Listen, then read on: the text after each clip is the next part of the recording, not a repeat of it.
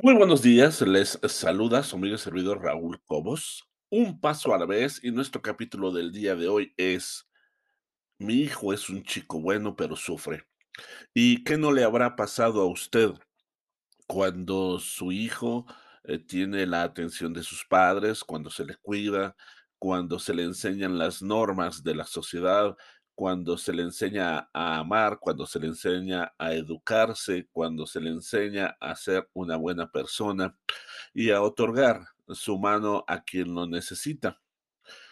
El problema viene cuando los distintos factores eh, de la sociedad inciden en él y comienzan los problemas por las presiones de esa sociedad, por las presiones de la escuela, por las presiones de los amigos y entonces la vulnerabilidad de no saber qué hacer en determinados momentos los llega a meter en problemas. Algunos realizan pequeños actos delincuenciales, otros prueban cosas que no son adecuadas para ellos, algunos más se vuelven unos rebeldes frente a los maestros. Y, sin embargo, eso no le quita a su hijo el que sea una buena persona. Él sigue siéndolo. Sin embargo, las cosas salen mal.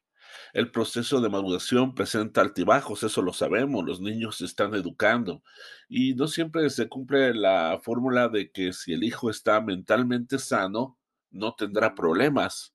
Eso no sucede. Aunque esté mentalmente sano, se presentan los problemas. Hay casos, eh, en estos casos, eh, los padres no debemos culparnos ni intentar buscar aquello en lo que fallamos. Yo creo que más allá de perder el tiempo en, en qué fallé, eh, qué cosa no hice bien, lo que tenemos que hacer es seguir adelante e intentar ayudarles de la mejor manera posible. Una familia desestructurada, una infancia traumática, una educación aberrante o inexistente, un trastorno infantil de difícil tratamiento y otras circunstancias del pasado, pues tal vez es comprensible para que los niños vayan por un rumbo que no es adecuado. Pero esos niños con un rumbo no adecuado no están ajenos de nuestros hijos a quienes hemos cuidado. Es ahí donde se presenta el problema, porque viene la presión del grupo, ni modo de aislarlos, de no llevarlos a la escuela, de no llevarlos a los deportes. Y es indiscutible que la presión eh, de grupo a la que están sometidos nuestros hijos eh, necesitan mucha fuerza de voluntad.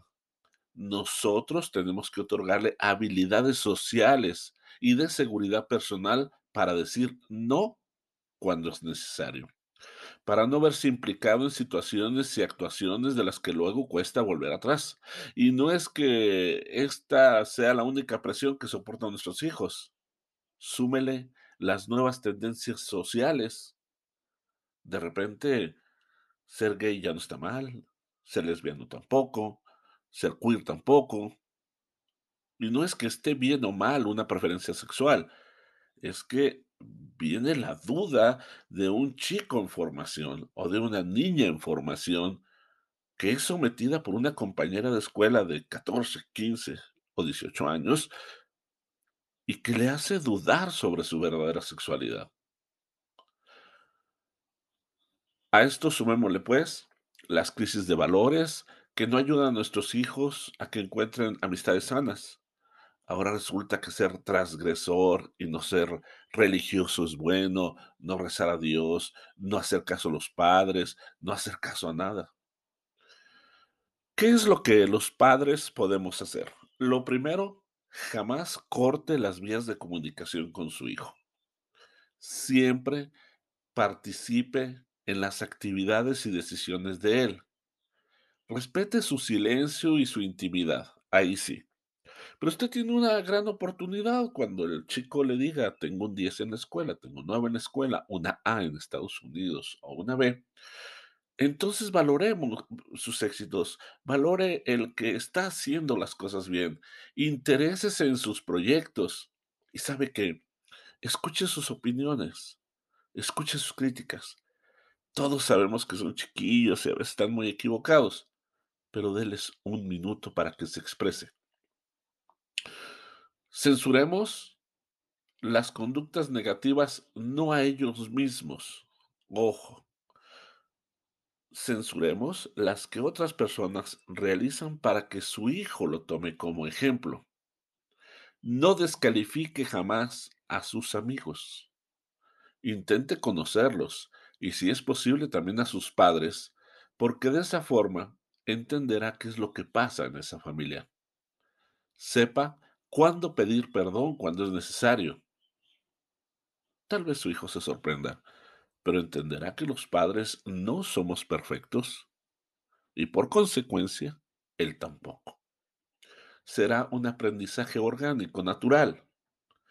Con esto queremos decir que no es que tengamos que ser padres perfectos y ejemplares. Claro que no, porque hay circunstancias en la vida que no están en sus manos. Por lo tanto, tómese su tiempo, intente conocerlo, amarlo y estar a su lado esperando a que el destino sea favorable. Si a pesar de intentar comunicarse con ellos, entender sus miedos y preocupaciones, no funciona, si se aíslan o se vuelven irritables o violentos, se, se ausentan a menudo de casa o de escuela, baja su rendimiento escolar, se muestran pasivos, cansados, activos o excitados, su estado de ánimo cambia radicalmente y sospechamos que sus amistades lo están influyendo negativamente, entonces no duden en consultar a un psicólogo o a un centro de atención para jóvenes. Lo ideal es que no esté sucediendo nada anormal, pero no sabemos cuál es el nivel de daño que tienen nuestros hijos. Lo vamos a resumir de la siguiente manera, y sé que cuesta mucho trabajo porque amamos a nuestros hijos. Tenemos que observar eh, qué es lo que pasa, cómo sentir o cómo eh, saber que su hijo anda en malas compañías. Los signos no siempre son evidentes, pero mire, una señal muy clara es cuando la actitud cambia de forma drástica, nos evita y quiere estar solo. ¿Comprende? Ahora, ¿qué hacemos si no nos gustan sus amigos? Pues en primer lugar hay que asegurarse que son malos amigos y no tener una mala impresión eh, generada por nuestros miedos como padres. Hay que conocerlos, hay que observar la relación que tienen con el niño, hay que ver cómo lo tratan. ¿Cómo podemos saber que nuestro hijo se droga o toma o no? Los olores. Los olores son muy evidentes. Además, los cambios repentinos en estado de ánimo, los hábitos y conductas, a veces mm, son agresivos, pero el olor es esencial. Eh, ¿Le podemos prohibir relacionarse con alguien? Yo digo que solo en casos extremos, pero la prohibición provocará una reacción a la defensiva. Entendámoslos. Ellos no se equivocan. Hay que irlos guiando hay que irlos sacando. No lo prohíba. Las prohibiciones, desde mi punto de vista per se, no son buenas. La mejor manera es la comunicación. Evite al principio temas conflictivos, evite criticar a los amigos o amigas, pero platique de cómo le está yendo en la escuela, platique de cuáles son sus gustos, de cuál es su equipo deportivo preferido, de cuál es la actividad que más le gusta, si les gusta la música, qué tipo de música le gusta, comparta con él lo que está oyendo, búrlese junto con él de las cosas que está sucediendo. En resumen, la sugerencia que los expertos dan es Interésese por sus cosas. Si usted no se interesa en lo que a él le importa, entonces no tiene los elementos para guiarlo adecuadamente. Hay que saber escuchar. Escuchar. Cuesta mucho trabajo. Pero también hay que saber hablar y cómo decirlo. Utilice las palabras yo sugeriría, yo creería, pienso y puedo estar equivocado, pero... Y compartamos experiencias. Mira lo que está pasando en tal lugar. Debemos aprender a confiar y a apoyar. Y así promovemos su autonomía y reforzaremos su autoestima. Voy con mis amigos. Adelante. Uno tiene que mantenerse observante de las circunstancias, dónde anda, con quién y cómo. Incluso muy vigilante, pero no entrometido. No sé si me explico la diferencia. Usted tiene derecho a opinar, pero al final de la historia su hijo tiene su propia vida, sus propios pensamientos, sus propias formas de ser y su vida es suya. Es importante que usted transmita valores, marque límites y no dude en darle afecto. Hay que censurar las conductas negativas y no a ellos. No sé si me explico. Es malo la drogadicción. Es malo que se droguen. Ve cómo cambian su comportamiento. Ve cómo van a la cárcel.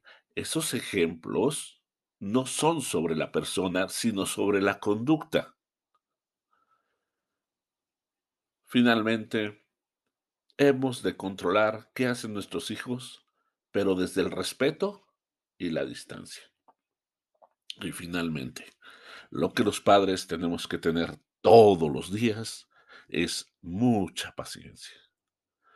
Así como las malas conductas podrían afectar a su hijo, esas no llegan de inmediato, ni lo involucran de inmediato, ni lo ganan de inmediato es atractivo y empieza a involucrarse, empieza a ver y empieza a gustarle cosas que no sabía, que no conocía o que no tenía acceso. Y hoy no.